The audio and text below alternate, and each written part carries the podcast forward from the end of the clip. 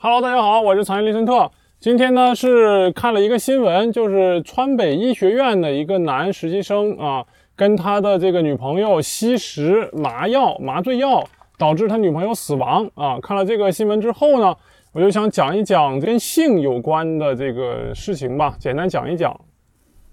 首先是这个，先讲讲这个新闻吧，是说是大五的一个男的实习生啊，他跟。呃，从医院从他的这个实习的医学院里面偷出来了麻醉药，跟他的女朋友吸食啊，然后可能是过量吧，导致他女朋友死了，他没事儿啊，这么一个事儿。那么其实呢，这个男的呃，发生这件事之前就在朋友圈上啊，剖过发过，说是他这个跟女朋友吸食这个麻醉药的这个这个图片，呃，发过这个事儿。所以说，我觉得。这方面的话也是很奇怪，怎么就没有人检举一下或者之类的啊？当然也可能是因为他的这个呃朋友亲戚们都太无知，或者说是都太太好了关系，所以就是不去揭发他，也有可能啊。嗯，那么就的这个事件呢，我们先说一下麻醉药，它为什么说是吸食麻醉药？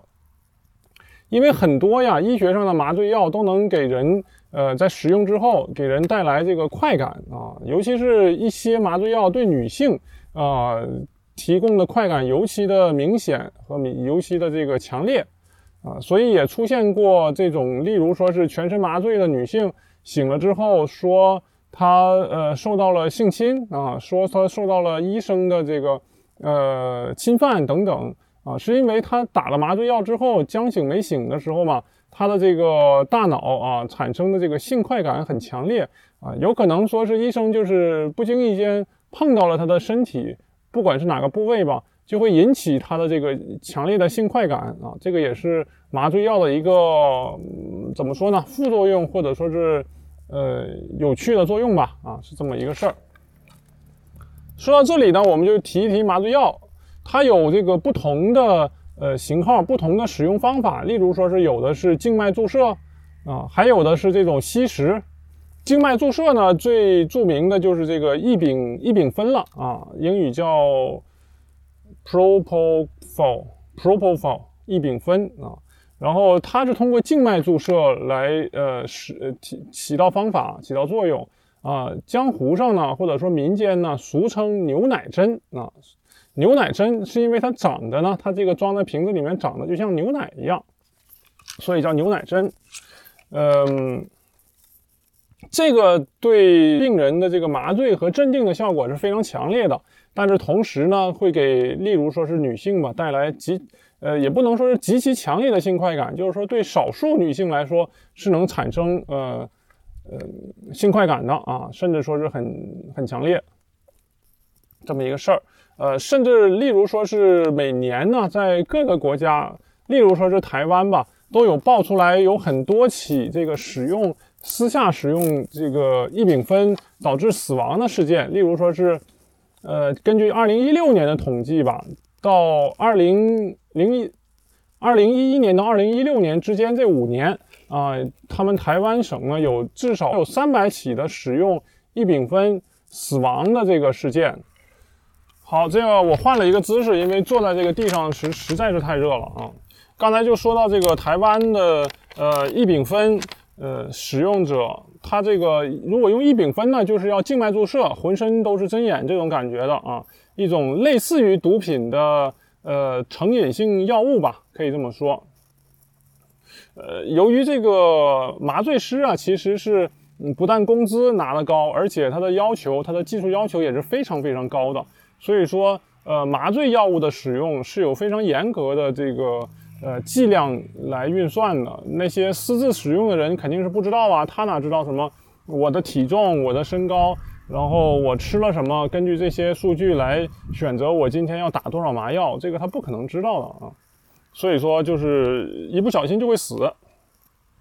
还有这个芬太尼类的药物啊，它就是有点类似于这个吗啡。跟吗啡比较有关的啊，这种药物也能提供这个性快感，或者说是这个氯胺酮，氯胺酮这个东西就很敏感了，它是呃它的近亲就是 K 粉，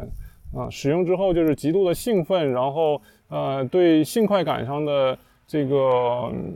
感受非常敏感等等之类的吧。啊，但是副作用也非常大。例如说，使用这个的人，呃，最明显的特征呢，就是憋不住尿，就是说他的膀胱会极度的收缩，一有一点点尿就必须要去上厕所。还有就是，由于它的这个颗粒很很粗，导致它排尿的时候，这个所有的器官都会受到很严重的损伤等等之类，这里就不赘述了啊。然后我自己看了一下网上啊，因为。他这个新闻是没有爆出使用的是什么麻醉药的，我自己看了一下，有可能是这个咪达唑仑啊，咪达唑仑这个口服的药物，它既可以口服，也可以这个吸食，还可以这个注射啊。我怀疑有可能是这种类似的药物吧，嗯，就是这个医学生啊，实习生偷的这个东西，呃，它有很强的成瘾性啊，主要是治疗这个失眠和焦虑啊，是是管制药物。那么吸食的感觉呢，就是有这种，例如说是，嗯，之后触摸身体会有那种起电的感觉，然后神经传导到大脑这种极度的快感等等，呃，这些的这个明显的性快感吧。但是呢，由于这个药物的成瘾性以及对人体还是或多或少有一些损伤嘛，所以它就嗯不能在民间随便的买购买或者说传播啊，这种都是属于。成瘾效药物都是毒品范畴啊，主要是这个新闻。那么讲到这里啊，成瘾药物。那么根据这个呢，我就呃想到了很多其他的东西，例如说是这个欲望的管理、欲望的控制啊，呃是怎么回事儿？呃，所谓呢，它是这个人性嘛啊，食色性也嘛。啊，这个古人说的，所以说，呃，对性的追求上其实是没有什么好羞耻，或者说是没有什么好这种嗯遮掩的。我个人觉得啊，当然你不能说是在大天呃光天化日之下你就开始白日宣淫呢，或者说是你你你你总不能呃违反这个妇女的意志，这个是基本的原则嘛。你违反对方的意志啊，去去满足你自己的。性快感，这个是是非常错误的啊，是不对的，而且是犯法的。嗯，那么你关起门来呢，你自己和呃你的呃男女朋友之间、情侣之间、夫妻之间关起门来去研究研究怎么拓展自己的这个性快感，怎么更和谐的进行夫妻生活，我觉得这方面的话是完全可以去追求，完全可以去讨论，呃，是没有任何问题的啊。所以说，这个例如说是这个大五的男实习生和他的女朋友小他一届的女女女医学生两个人啊，追求这个在性上的快感是没问题的，但是他们选择的方式很明显是错误的。他们他们他们没有注意到这个在这方面的追求上保证人身的安全啊，这一点是很错的。另外，我也疑惑，就是这个男生呢，他是否？发现了他女朋友吸食了麻醉药之后的症状，是否呃想过说是当时是是不是要赶快打电话叫救护车，还是说是我依案件说的话，就是说我自己先自行治疗，然后或者说是让他让女朋友再缓一缓之类的，因为毕竟这个事儿嘛，他偷偷出来的这个麻醉药，然后自己私行使用，这个是犯法的，甚至说是有可能坐牢的。啊，退退一万步说吧，不管怎么样，他肯定是要被开除这个学籍的啊。嗯，那么这个在这种关键问题上呢，我不知道是否是男男学生男人疑惑了，或者说是迟疑了，导致了他女朋友的死亡啊。但是无论如何吧，反正你们看到，即使是医学生也无法真正的良好的控制使用麻醉药的量，这样的话更别说是普通人了。所以。非常非常的反对普通人去购买、去私自的使用这种麻醉药物啊。那么再说回来，这个性这个上面啊，大家很多人感兴趣嘛，就是说，呃，你大家关起门来的话，自己去研究去什什么什么姿势啊，或者说是什么什么嗯器具啊等等之类的，借助这些东西，我觉得是完全没有问题的啊。只要你们两个人相互之间愿意嘛，愿意去体验这些东西。嗯，都是可以的。那么还有很多人说这种，呃，就是以前的时候什么三妻六妾等等之类的这些东西，呃，现在为什么不能追求，因为对男性而言的话，肯定你呃多几个情人在性快感上相对来说是会有更好的体验嘛啊这么说。但是我们毕竟是现代现代的社会，毕竟生活在现代社会的框架下面，所以说嗯不要再去幻想说我脚踩几只船，或者说是我和多人运动。呃，等等之类的吧。当然，你无论如何，你是想有三妻四妾还是多人运动？如果所有人都同意的话，我个人觉得也无可厚非啊。就是所有参与者都觉得没问题，那基本上，呃，也就是社会上的道德能束缚束缚。但是我个人觉得不是什么大问题啊，这一点。嗯，另外的话，就是我觉得很多婚姻上啊啊，想到了。很多婚姻上呢，他呃，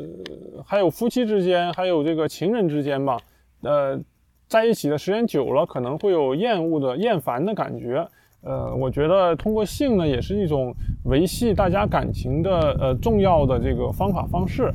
例如说是为什么这么多人出轨呢？为什么有有男的出轨，有女的出轨？就是因为他们一定程度上呃没有了新鲜感嘛，或者说在性上没有了新鲜感。是这样一个情况，那么我觉得大家就是有必要呢，去努力的，嗯，去探索这个方面啊，然后呃，大家都是公开的去沟通，两个人啊，情侣之间要交流要沟通啊，然后找到一个双方都满意的结果啊，不管说是你呃使使用使用新的器具啊，或者说是刚才说的呃找一找新的这个姿势啊之类的。这样维系住两个人的感情，我觉得是最重要的。因为，呃，性和爱这两个其实，呃，是不可或缺的。你不能光单纯的追求性，或者光单单纯的追求爱，啊，是这这样一个我的想法。所以说，如果能够通过性的话，使两个本来就有爱的人，呃，更紧密的在一起，我觉得这样的探索是有意义的。那么今天呢，大概就是讲这几个点吧，通过。嗯，这个男女医学生，呃，使用麻醉药死亡这个事件，就想了很多。呃，总结一下的话，其实，呃，为了防止社会上有很多这种对女性的伤害吧。说到这里，就像我之前做的那个节目啊，这个是哪？深圳下药的这个节目啊。所以说，不管是男性还是女性，我建议出门的话，例如说，呃，食物跟水不离眼。呃，去去见面见陌生人要注意，还有不要乱尝试各种这个能成瘾的药物，这点是非常重要呃重要的啊，一定要小心，不要乱尝试。或者